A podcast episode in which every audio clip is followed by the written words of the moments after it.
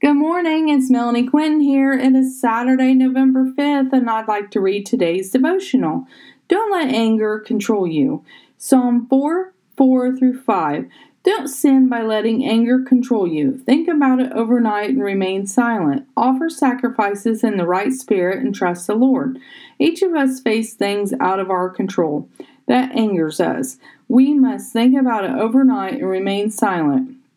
That way, we can offer sacrifices in the right spirit and trust the Lord has our best interest at heart.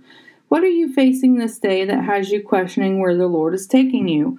Are you mad about it, or have you come to peace about it? Things are constantly changing day in and day out. However, the Lord is the only one that remains the same. There are times I feel defeated because I don't have the right answers for why things happen the way they do. Then there are times I just go with the flow. We need to know when to go with the flow and when to raise the surrender flag.